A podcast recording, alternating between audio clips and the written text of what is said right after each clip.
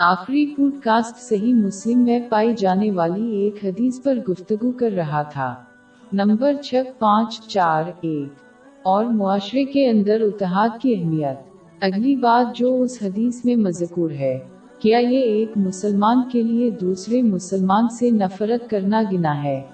یہ نفرت دنیاوی چیزوں کے سلسلے میں ہے اور اللہ کی خاطر دوسروں کو ناپسند۔ نہ کرنا۔ در حقیقت اللہ کی رضا سے پیار اور نفرت۔ کسی کے ایمان کو مکمل کرنے کا ایک پہلو ہے۔ اس کی تصدیق سن ابو داود نمبر چار، چھ، آٹھ، ایک میں ملنے والی ایک حدیث میں ہے۔ لیکن پھر بھی ایک مسلمان کو ہر حالت میں دوسروں کا احترام کرنا چاہیے اور صرف ان کے گناہوں کو ناپسند کریں۔ شخص سے نفرت کے بغیر اس کے علاوہ ان کی ناپسندیدگی کے سبب ان کو کبھی بھی اسلام کی تعلیمات کے خلاف کام کرنے کا سبب نہیں بننا چاہیے۔ چونکہ اس سے یہ ثابت ہوتا ہے کہ ان سے نفرت ان کی اپنی خواہشات پر مبنی ہے۔ اور اللہ کی خاطر نہیں، دنیاوی وجوہات کی بنا پر دوسروں سے نفرت کرنے کی اصل وجہ فخر ہے۔ اس کو سمجھنا ضروری ہے۔ کہ ایک چھوٹا بیج، جس قدر فخر ہے اسے ایک جہن میں لے جانے کے لیے کافی ہے۔ اس کی تصدیق صحیح مسلم نمبر دو، چھ، پانچ میں ملنے والی ایک حدیث میں ہے۔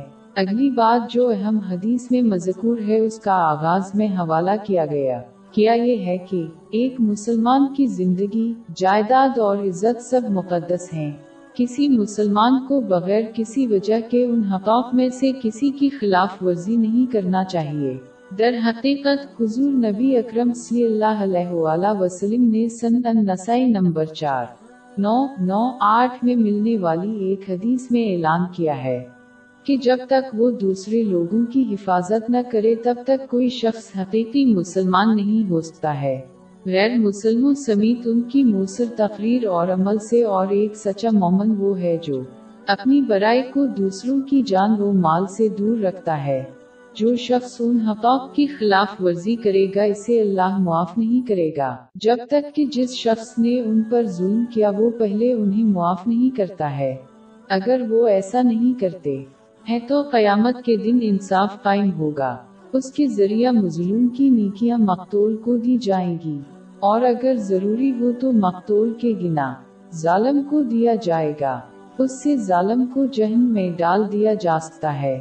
صحیح مسلم میں ملنے والی ایک حدیث میں اس کی تنبیہ کی گئی ہے۔ نمبر چھ پانچ، سات، نو۔ نتیجہ افس کرنے کے لیے ایک مسلمان دوسرے لوگوں کے ساتھ سلوک کرے۔ بالکل وہ چاہتے ہیں کہ لوگ ان کے ساتھ سلوک کریں۔ اس سے کسی فرد کو بہت ساری نعمتیں ملے گی اور ان کے معاشرے میں اتحاد پیدا ہوگا۔